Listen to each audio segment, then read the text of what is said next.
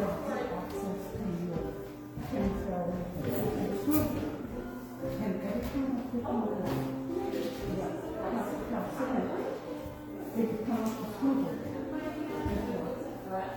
at first, I couldn't get it in.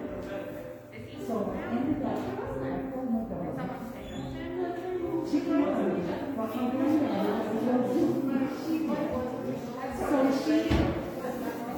so she told me what to do.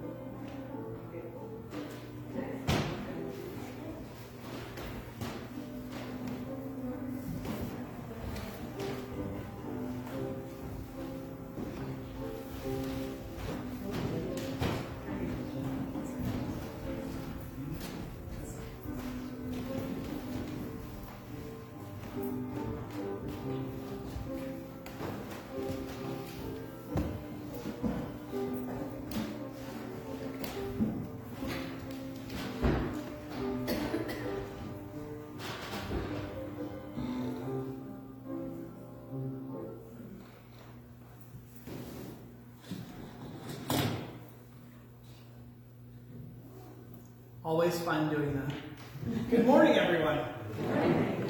And welcome. It's good to have you together with us today, and it's good to be able to worship together.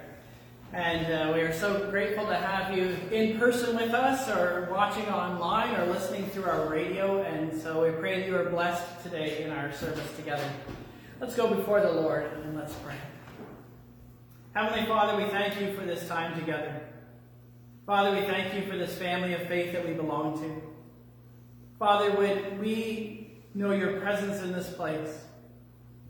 Would you draw us closer to you? Would we be blessed even as we seek to bless you through our time of worship? And we ask all this in Jesus' name. Amen.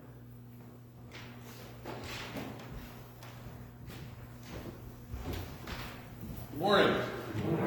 So worship this morning is a responsive reading of Psalm 34, verses 1 to 5, verse 8. I will extol the Lord at all times. His praise will always be on my lips. I will glorify the Lord, but the afflicted hear and rejoice. Glorify the Lord with me. Let us exalt his name together. I sought the Lord, he answered me. He delivered me from all my fears. Those who look to him are radiant. Their faces are never covered with shame. Taste and see that the Lord is good. Blessed is the one First hymn this morning is number nine. Glorify thy name. Uh, please stand and sing along.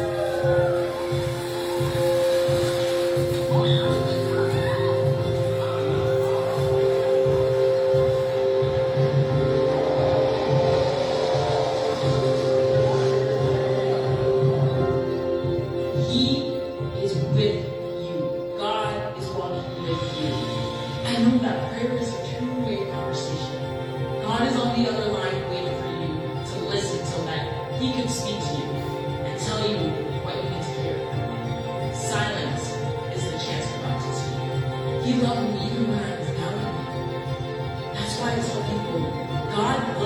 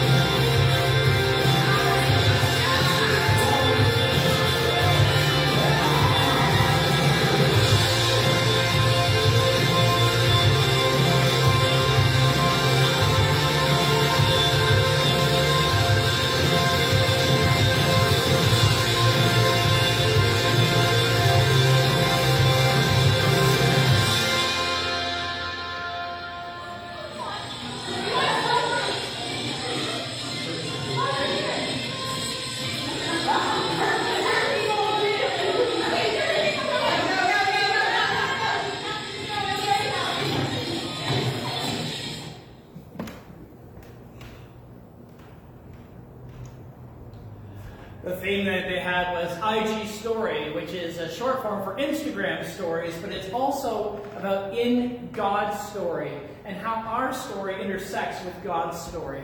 And so, as you saw, there were kids that were participating. They sent in videos, they showed pictures of what they did to earn points. Uh, we had the delight of having my niece, Avery Walters, as one of the MCs, the girl with the great toque, and who was sliding down the hill and something fell out her phone and things. And uh, many of these people I've had the pleasure of working with in the past with uh, Blizzard, and so it's been great to see them. My role was to stay at home and to make sure that everything that the viewer was seeing uh, was okay, or if there was an issue, to try to mention it so that they could get it changed for the next time around. But things went really smoothly, and so I appreciate all the prayers that we've had for Avalanche.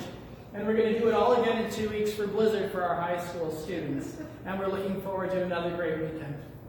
Do you know how many were lo- locked online? Uh, so it varied, um, but we had at one point uh, we had about 30 different connections, and so that's quite a bit. Now that would be made up of some individuals who are staying home and connecting with their youth groups that way, um, and it would also be some places where there were small groups at churches as well. Um, we ended up using Compass Point Church out of um, Grimsby uh, last minute as a place to be able to do the recording from. And so a lot of our people, where you saw them together, that was at Compass Point Church, that stage as well that they had set up. So it was great. Uh, the band Life Support, they had them. It was they were supposed to be um, having a, a live interview, but they had the big storm out east, and that's where a lot of the members of our band. And so they didn't have power for most of them. Only Alex and one other guy, Andrew from Toronto, were able to um, be part of that. But they had some pre-recorded sessions. The guy with the library behind him, if you recognized his voice, he's Herbie Kuhn. Um, he is the voice of your Toronto Raptors. And so, um, and his story about how he had plans to go to certain universities, but God didn't allow him to get in there. He ended up instead at some college got into announcing on the side, and now that's his, his life, and he loves it. And so uh, it was great to have these other stories that were intersected there. Our main speaker was Tim Teakle. He's the team captain captain that I've worked with for a number of years at Blizzard. Um, and he is uh, the head of Youth Alpha Canada right now as far as their promotions go. Um, so he did a great job too. But thank you for the time to be involved with that. It was a, a fantastic couple of days.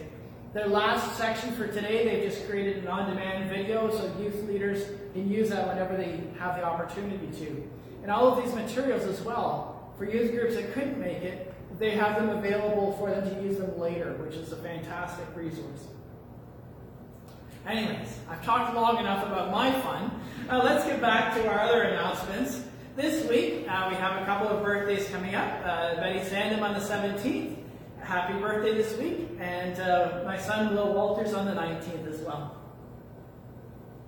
We've been having our Bible study and uh, on it's the Living Out Faith series, and developing godly attributes is what we've been talking about. And we've left off partway on our Thursday morning group as we've been looking at David, our final section, our final piece.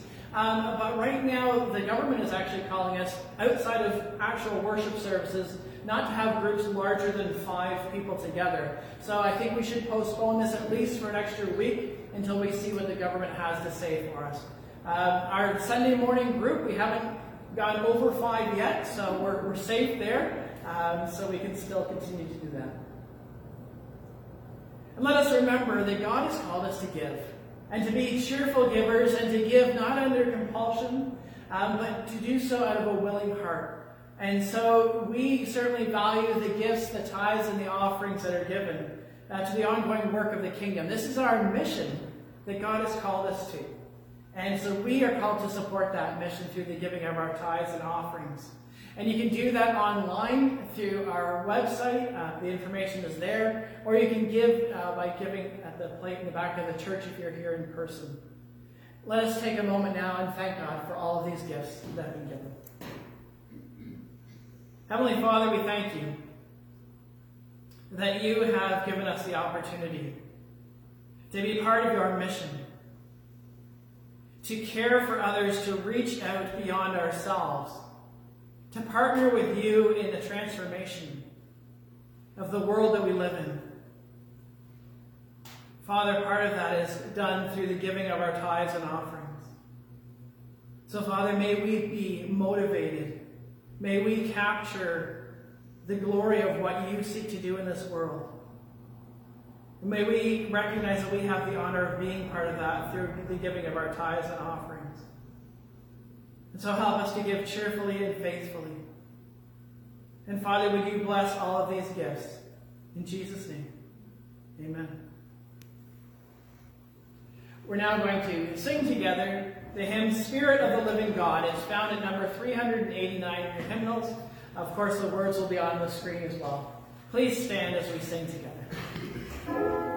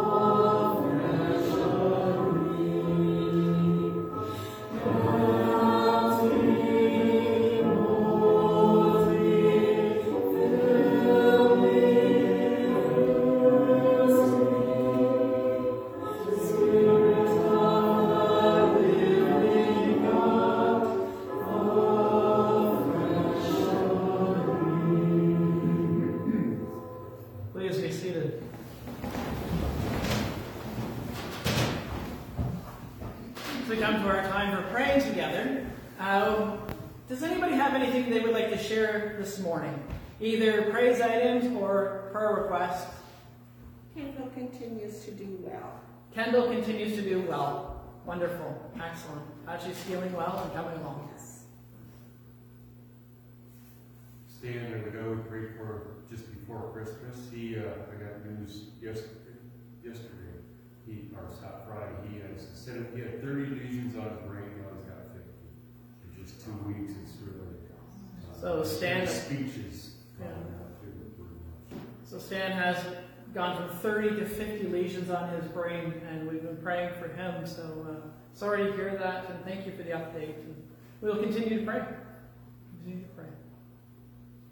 I was talking to Elsa and Roger's coming, it's slow, but he's coming, start, start to eat, so that's a good Yeah. So Roger Ascendon that we've been praying for uh, is, is coming along. It's slow, but he's starting to eat, which is a very big sign indeed. Thank you, Joyce. Yes, I talked to Lloyd Anderson this week. I didn't get out to see him yet, but he's coming along. He's super grateful that uh, his surgery is done, that he's starting to feel better, and um, so we'll continue to pray for his healing. And of course, he doesn't have to deal with all of the other uh, hassle that he's had with having uh, the tube and all that stuff. So that's that's certainly a relief. He's, he kind of laughed at himself. He said, "Pulling that out was the best thing I could have done." Good old Lloyd. He's always got a sense of humor, doesn't he? Anything else that you would like to share or that you have prayer requests about today? Larry and Elsie aren't feeling well today. Sorry to hear that. Both Larry and Elsie are not feeling well today. We'll pray for them as well. Let's go to the Lord in prayer. Father, we come before you today again. And we are grateful for the many ways that you work in our midst. Father, we thank you that Kendall is doing, continues to improve. And Father, we thank you that Lloyd Anderson is also continuing to improve. Father, we lift up Stan and uh, those who care for him and, and pray, Father, continue to pray for his healing even in the midst of this difficult news that he has had more lesions on the brain. Father, would you meet him in the space that he is in? Would you reveal yourself to him and may he put his trust in you? That you would be his Lord, his Savior, the one who holds his hand and walks with him through the darkest valley. Father, we thank you that Roger Sandham is beginning to improve and is able to eat, and we continue to pray for his healing. Today we left out Larry Goldner and Elsie Kraft, Father. We ask that uh, would be with them, provide the healing and the help that they need to be feeling better. Father, we thank you for the sunshine. We thank you for this place to worship. We thank you for the work that you have done at Avalanche and the seeds that you have sown in, of faith and pray that you would draw young people closer to you through the work that they did there. Would you provide rest and care for all those who gave so much of themselves over the last couple of days? Father, we continue to lift up others in our circle of family and friends. We ask, Father, that you would meet their needs. And we pray for them by name.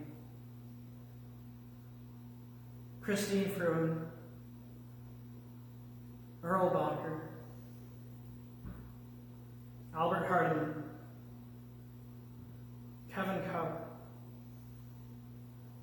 Angela Mutry, Kim McKibben, Dave Callahan, Steve Cup, June Chambers, Marlene Clemens, Jack and Audrey Rowland, Laura Hopkins, and Louise Groom. Father, many of them are facing serious and difficult challenges cancer, illness, pain, suffering. And we pray for their healing, Father. We know that you can do all things. We also pray, Father, for their comfort, that you would be with them and that they would put their trust in you. Father, for the prayers that were not spoken today, the ones that we hold within our hearts, that perhaps we feel we're too insignificant, or perhaps we felt we're too personal. We lay them at your feet today.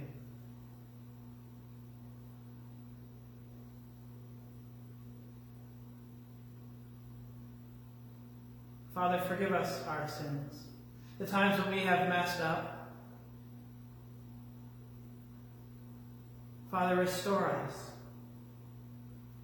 We pray, Father, for our sister churches, for Tyrrell Baptist Church and their pastor Marty Brown with his ordination service tonight. We pray your blessing over that service. And Father, we continue to pray for Green Hills Christian Fellowship York. And Father, for everywhere that your name is proclaimed, we pray that you would pour out your blessing. And we ask all this in Jesus' name. Amen.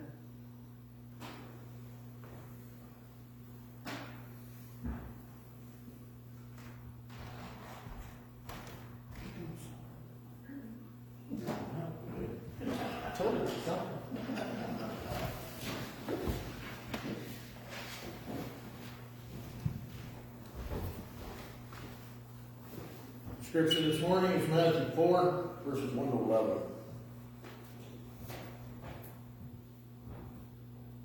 Then Jesus was led by the Spirit into the wilderness to be tempted by the devil. After fasting forty days and forty nights, he was hungry.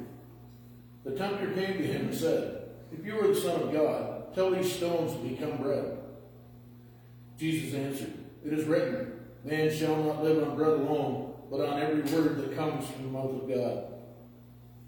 Then the devil took him to the holy city and had him stand on the highest point of the temple.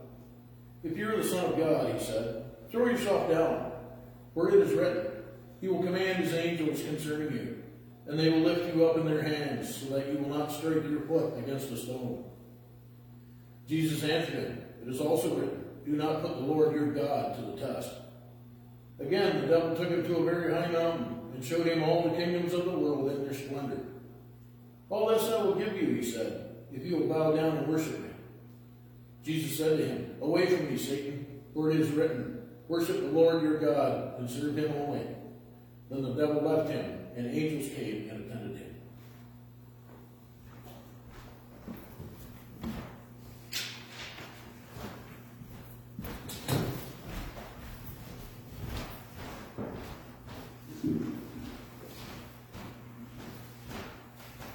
Thank you, Scott. We had a little chuckle before the service started because it seems to be that my PowerPoint and my order of service just never seem to quite mesh together anymore. So I'm having my challenges. So maybe you should add me to your prayer list that uh, God will heal whatever's going on with my brain. But uh, anyways, we're going to carry on with our series today. The Faithful Follower series, the six marks of a believer. And today I want to talk about fighting Satan. Now, before we get too much into that, I also want to talk about roller coasters. Who likes roller coasters? Does anybody like roller coasters in here? My wife, Scott, Brenda's sort of like, eh. When I was younger, when I was a teenager, I enjoyed roller coasters. As a matter of fact, because I lived in Scarborough, a couple of summers, I got a season's pass for Canada's Wonderland, and we went up several times because we could take the TTC and then get a GO bus, and then you go all the way out into the middle of nowhere, where Canada's Wonderland was. Right? Now it's all just houses all the way out, right? It's totally developed. But anyways, we'd go out there and we would ride roller coasters and have lots of fun. We would take in some concerts at Kingswood Music Theater. Great times there. But something happened uh, with roller coasters over the years. Is I went from one phase to the other. Um, so, like the kid on the right, he seems to be having the time of his life. His friend or brother or whoever next to him does not seem to be having such a good time. I discovered something else that as I've aged and I now have uh, issues with high blood pressure, much to my massive disappointment, when Beth and I went to Kingdom Bound a couple of years ago, and we went on a roller coaster, I came off of it and I felt just gross. I felt awful. And I think it was my blood pressure was just out of whack. And so Beth, who loves roller coasters, Didn't go on any other roller coasters, the poor girl. Life is like a roller coaster, isn't it? Sometimes, you know, it's, it's, we're going down and we're just going smooth along that really smooth path.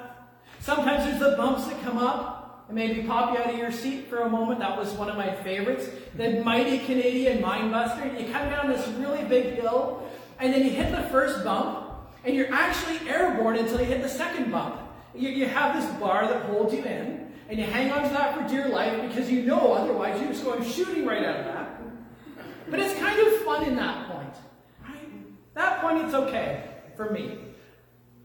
The part where you're going uphill, you know, click, click, click, click, click, click, click, click, click, click, click, is fine if you know you're coming down the other side and you're going to have a nice fun run. What is not so much fun is on the back, because on the back you go click, click, click, click, click, and then you go backwards. Ah! Screaming, because you have no idea what's coming. Life is like a roller coaster sometimes.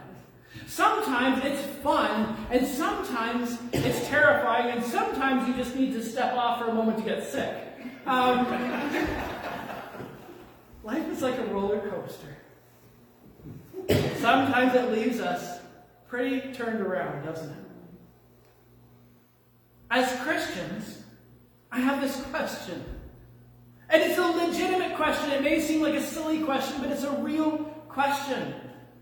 Why isn't following Jesus easy? Why not? Right? If God wants us to do this, if it's a good thing, why isn't it easy? That's what I signed up for as a 12 year old. You know, when I gave my life to Jesus Christ, I, I knew that I couldn't do it right on my own. I was messing things up. So I figured that if I gave my life to Jesus, He would smooth it all out. It would just be like that one long, straight, smooth whoosh. Should be good.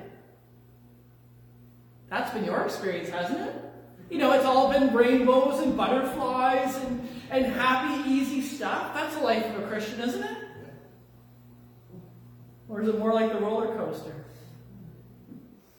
Sometimes we're up, sometimes we're down, sometimes we don't know what's coming next. Sometimes it can be pretty crazy, right? Last week we talked about John the Baptist, who was out in the wilderness.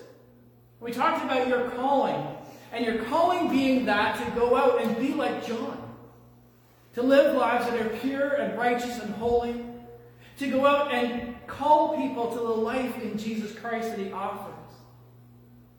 Well, in today's passage, we are reminded that Jesus then went out into the wilderness. He also went out into the wilderness. And he went there to retreat from everybody else and fasted to prepare spiritually before this incredible three year ministry that he would have. Jesus went out there to be prepared. It was a good thing that he was doing. He didn't go into the wilderness because it was a bad thing. He wasn't trying to escape, he was trying to do something positive. He went there to pray, to spend time focused on God. He went there to fast, which is removing all of those human preoccupations we have with food and drink. Sometimes I have to confess I'm a little too preoccupied with food. and it was a good thing that Jesus did. Jesus was doing a good thing. It was a good thing when he was taken out into the wilderness to prepare. It was a super spiritual thing that he was doing. He went out for 40 days? Don't you think four days would have been enough?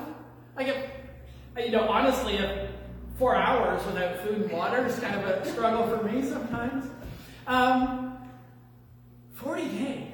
Now, some people say, is it, was it really 40 days? Some theologians, some scholars, they say that's just a representative number. It doesn't really mean 40 days. It's just a long time, maybe. okay, we'll go back and look at Exodus. Moses, when he was up on the mountain to get the Ten Commandments in Exodus 34 28, it tells us that Moses was there with the Lord how long? 40 days and 40 nights without drinking bread excuse me, eating bread or drinking water. Works better that way. Um, don't try and drink bread, please. 40 days. Maybe it's a representative number for Moses, too. A long, long time.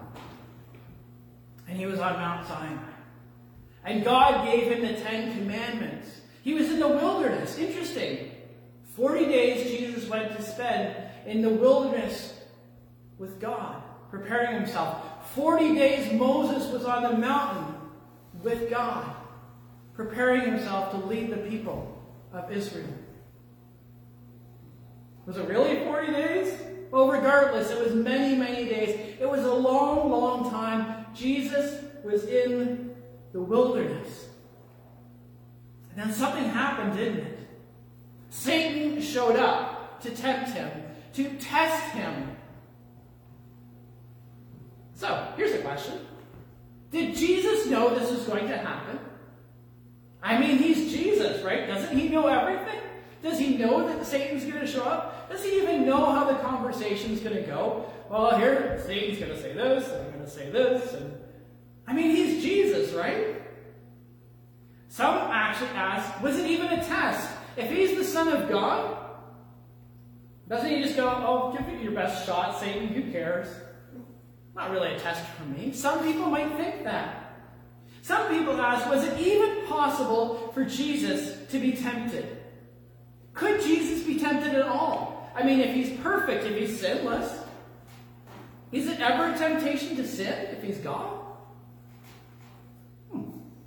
Well, here's what the author of Hebrews says in chapter 4, verse 15 that Jesus has been tempted in every way, just as we are.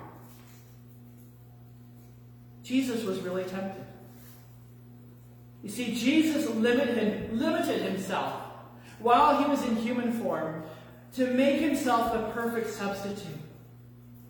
If Jesus allowed himself to be fully divine and have all that access to power as a human being, would he really know what it was like to be a human being? So Jesus, even though he was fully divine and fully human, he limited himself in that time on this earth to his fully human side so that he could be the perfect substitute for you and for me. He could live that perfect sinless life and go to the cross on our behalf. How do we know that Jesus was actually limiting himself to the human side of himself? Well, the scriptures point to it as we found in Matthew 3:16 when Jesus was baptized, and we talked about this last week. The Spirit of God descended like a dove onto him. If he was using all of his divine right and power, why would he need that? Well, he wouldn't. And so he limited himself to the human part, but the Spirit of God came upon him in power, just like the prophets of old in the Old Testament. And then look at this Jesus didn't just divinely know to go out to the wilderness, the Spirit led him into the wilderness. And later, when Jesus was debating with some people, he said, If it is by the Spirit of God that I drive out demons, in other words, he was implying that it's the Spirit of God working in me. Spirit of God working in me. Hebrews 2:14 reminds us that Jesus did something incredible. He was the Word of God. He was a pre-existent Word of God not created, begotten of God, and yet he came down and he shared in our humanity. Since the children of God, since us people, have flesh and blood, he too shared in their humanity, so that by his death he might break the power of him who holds the power of death, that is the devil.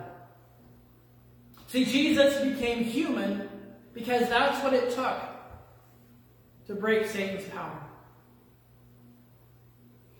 The author of Hebrews goes on to say, For this reason he had to be made like them, fully human in every way. Jesus was limited to his human size while he served on this earth. In order that he might become a merciful and faithful high priest in service to God, and that he might make atonement for the sins of the people. His blood was shed for us. It's important for us to recognize that Jesus did not have any supernatural ability, nothing beyond what we have to our access as human beings while he was on earth. He limited himself. How do we know that? The author of Hebrews says, He himself suffered when he was tempted, and so therefore he is able to help those who are being tempted or tested. He knows what it's like. It's interesting that when Satan tempts, what he is doing is he's actually, in a way, working as God's agent because God is allowing us to be tested. Satan cannot do anything other than what God allows him to do. It's not an equal balance thing. God is in control. He allows Satan to do things. And Satan tempts us. But we are tested. And so Jesus out in the wilderness, he faced these temptations.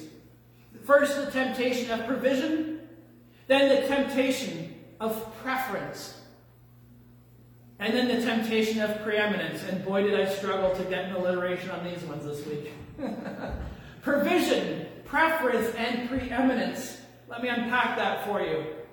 First of all, the temptation of provision. Jesus had gone without food for a long, long time, possibly 40 days. You better believe he was hungry. And Satan says, Tell these stones to become bread. Jesus could have. If he was accessing his divine power in that moment as a human being, he could have said, Sure, yeah. As a matter of fact, pizza, not just bread. I want pizza with pepperoni and anchovies and pineapple because it belongs on pizza in my world, anyways. Um, Jesus could have done that. And there's nothing wrong with Jesus providing bread miraculously, is there? Calls on the Spirit to provide feeding of the 4,000, the feeding of the 5,000. But in that moment, that's not what God wanted. Preference, our second one. He will command his angels concerning you. That was the temptation. Throw yourself off the temple.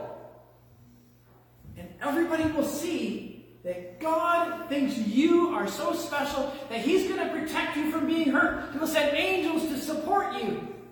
Because it says that you won't even hit your toe against a stone. Temptation number two. Temptation number three. All of the kingdoms in the world. He takes them up onto a mountain. He shows them this vision of all of the kingdoms of the world. And he says, All of this I will give you. Preeminence, power, being king of everything. Third temptation. It's interesting if we stop and reflect that these temptations of Satan are nothing new. If we go back to the Garden of Eden, we see that when he appeared as a serpent in the Garden of Eden, he said these words to Eve about that fruit that God had told him not to eat. And she had said, God told us not to eat of that, or that we're going to die. And he said, You will not certainly die. God knows that when you eat from it, your eyes will be opened, and you will be like God, knowing good and evil. The three temptations, provision. It's good for food. That's what she noticed. She said, Oh, this is good for food. And she noticed preference. It's pleasing to the eye. I want it. I'm important. I deserve this. Second temptation. Third temptation, preeminence. It's desirable for gaining wisdom. This will make me like God. Preeminence. I will be powerful. I won't need God. Make my own choices and decisions. Satan's temptations are always in the same way. He sows seeds of doubt and discontent and disappointment. Did God really say this? Satan, if we look at it, he even uses scripture and twists it when he's tempting Satan, when he's tempting Jesus. Discontent. Tell these stones to become bread. Aren't you hungry? Aren't you unhappy with your situation? disappointment. You've got this, right? He doesn't have disciples yet. You've got your little life. I can give you everything. Look at what you got now. Isn't that kind of sad? It's one of Satan's temptations to us. In the wilderness, Jesus faced these temptations. What does that mean for us? Well, let's look at the responses of Jesus to those temptations. For provision, first of all, Jesus responded with these words Man shall not live on bread alone, but on every word that comes from the mouth of God. Every temptation that Jesus faced, he responded to with the Word of God, with Scripture. But where does this come from? Well, we know it's in verse 4, but it actually comes from a time when the Israelites were in the wilderness. And they had been complaining. Let's take a look at this together in Deuteronomy 8, verses 2 to 3.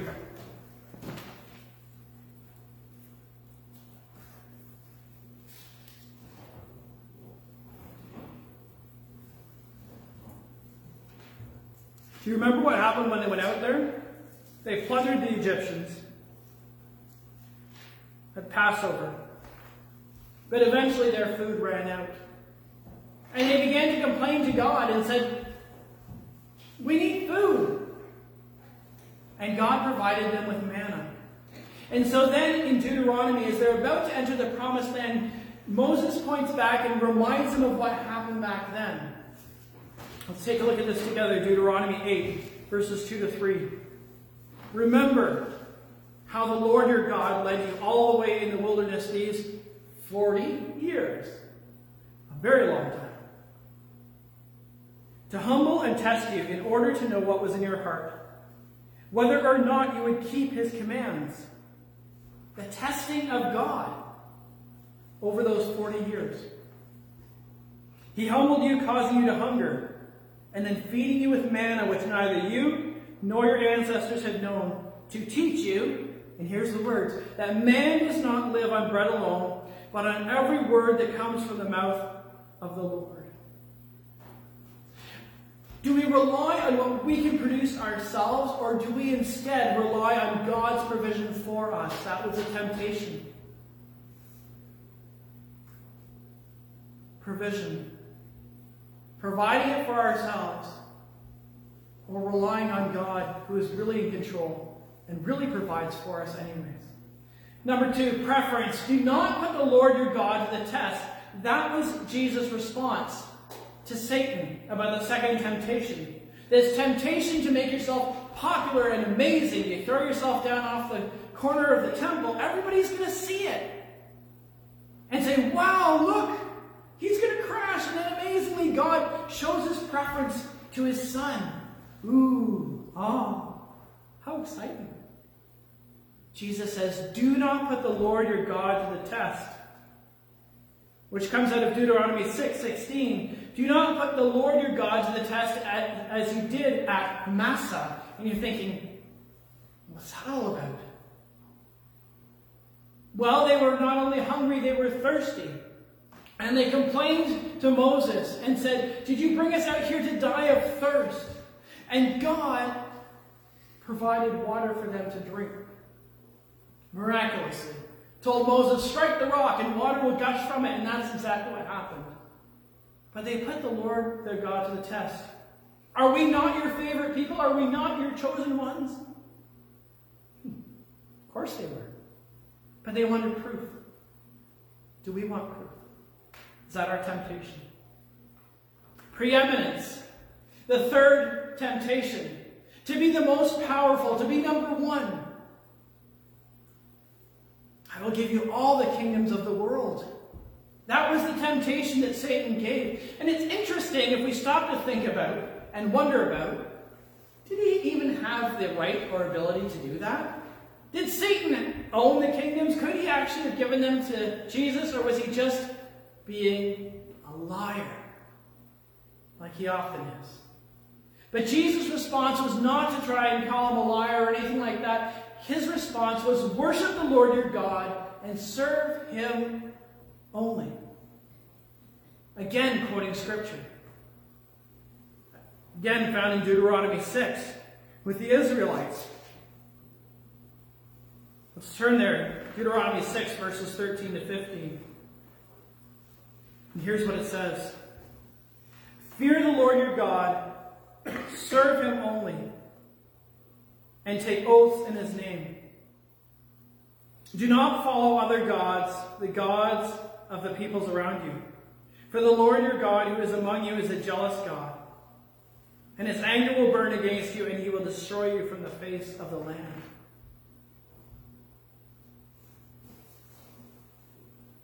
We don't get to the preeminence. We don't get to be the most powerful person. We worship the one who is. We worship the one who is preeminent. We worship God. See, as faithful followers, the Spirit may also lead us into the wilderness. And we often look at the wilderness as this place of nothingness, a place that we don't want to go, a place that we could never imagine going. Imagine if we instead looked at the wilderness as a place of preparation, a place where we have been led by God to prepare us for the next thing. I'm going to give you a warning, though.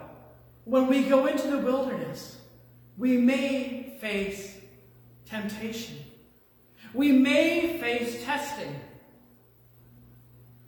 And Satan is a pretty sneaky dude. See, Satan's temptations can make us impatient. The things that he tempted Jesus with, Jesus was provided with afterwards. After the devil tempted Jesus and Jesus sent him on his way, angels came and attended him. He ate again. He didn't need to turn the stones into bread because God was going to provide for him. He didn't need to do anything spectacular to prove that he was God's favorite because God would show himself through Jesus in his ministry as the Son of God, as the favorite. He didn't need to grasp at preeminence to ask for all the kingdoms of this world because he will return as the king and show that he already has all of the power. Satan's temptations to Eve made her impatient.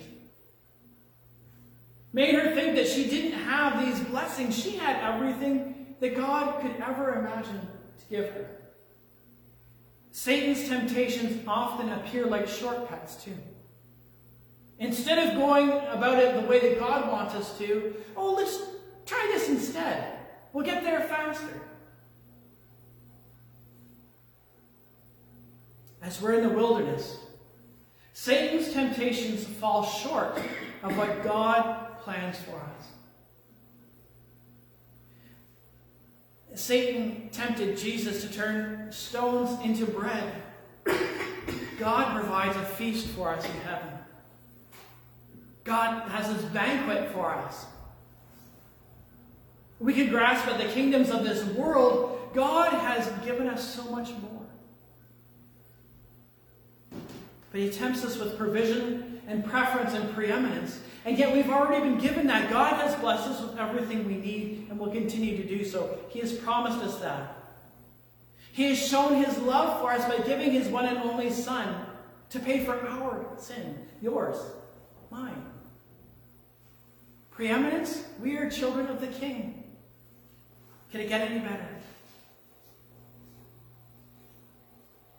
So you, why does this even matter? What does this even mean for us? Well, if Jesus limited himself to his human abilities with the power of the Holy Spirit, then he was the perfect human, which means that we can do what he did too. And you're thinking, I cannot walk on water. Cannot walk on water. I've tried it.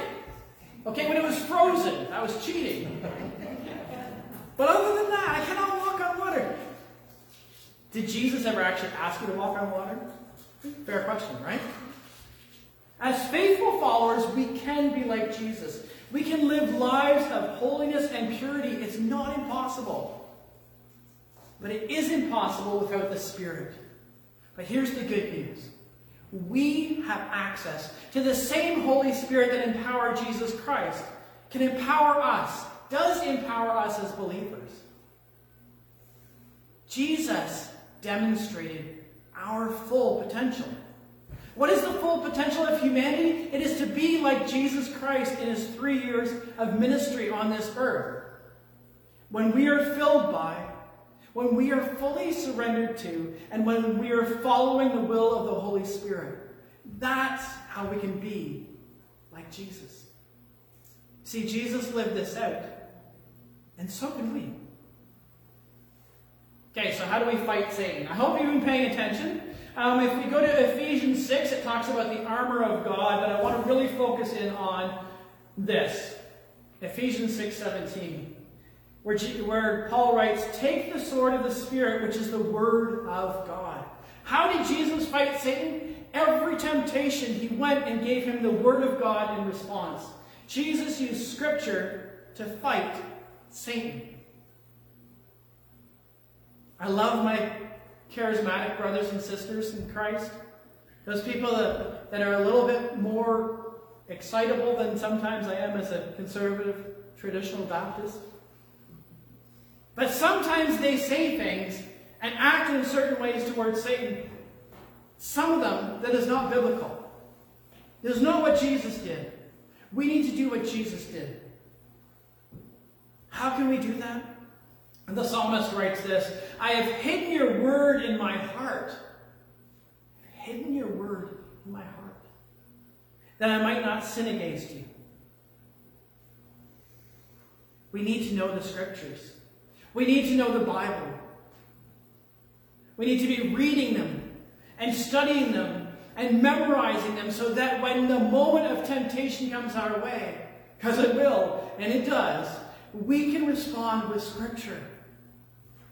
That is the sword of the Spirit. That is our weapon to fight against Satan. And we need to get the Word of God deeply implanted in us. That's why we have to do it every day. I'm sure none of you have memory problems like I do. So I'm, I'm sure it's not a problem for you. But part of the reason I need to keep rereading the Word of God is I forget it. We need it deeply implanted in us to know God's truth and to fight Satan's lies. Know, there's a world that would argue against this.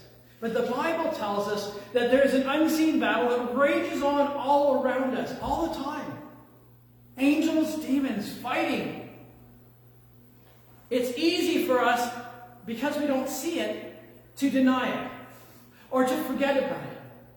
But we are at war. We are at war for souls. And the souls that are on the line are ours, those of our friends, and our loved ones. That's what the battle is for. And I think it'd be helpful for us to admit that there is a battle that's going on around us. So that we can be aware of it. And that we can be actively fighting in that battle. The great news is that Jesus has already won the war. He will return to set things straight for us again. But the battles continue on. As Christians, we know Jesus offers one way and one way only. If you think there's something outside of the Word of God, then you're mistaken. It's belief in Him and what He did for us on the cross. It's belief in Jesus Christ that He died for us. That's confessing Him as our Lord and Savior. What you did for me, I accept. I believe in you. I trust in you. I repent of my ways. Jesus chooses one way, but Satan will use every possible angle he can. The scriptures tell us that he even masquerades as an angel of light. He'll try and fool us. Revelation 12, 2. Satan came back to earth, and he's filled with fury because he knows that his time is short. Satan knows how this story ends, and he doesn't like it. But that doesn't mean he's not going to pull every trick to try and pull us and everybody else he can with him into that lake of fire. See, Satan doesn't care who you follow as long as it's not Jesus. You can follow evil religion. You can be a Satan worshiper if you want. Satan's okay with that. You can follow false religion, something that is not the Word of God. You can follow twisted religion where they've taken the Word of God and they've taken it out of context and switched it around. And one of Satan's favorite tricks is to take Scripture and give it a slightly different meaning that it was never intended for in the Bible. Unfortunately, a lot of churches out in the world today doing that. Satan doesn't even care if you choose no religion, which is actually the religion of worshiping yourself. If you say, I don't want God, I'll make my own God, I can reshape God, or I am God. Satan's good with that. But be very aware that these are delusions of false faith. Don't be led astray. Study the Word of God. The Word of God is where we find the truth. So we need to study it. We need to bury it deep in our hearts so that we know it when Satan attacks. I want to introduce you to my Bible. I use U YouVersion on my phone. I have my phone sitting here. Here's my Bible. If you have technology, if you have a cell phone, it's a great app. All you do is you open up your phone and you go into it and you've got the whole entire Bible on there. You can search through it. You can find the scriptures. You can find whatever you need. You can even change the font size because with some of my Bibles, I can't read them because the print is so tiny. This one I can make it bigger. It's free. If you have a problem that you can't read, you can even listen to it. You just hit the little play button on whatever passage you're on, and it will read it to you in some fine Englishman's voice, I think. Amazing. What a world we live in. If you need a Bible, if you don't use technology, you need an actual Bible. Because your Bible is either as big as this one, or the language is something that you don't understand. Talk to me. We will get you a real Bible.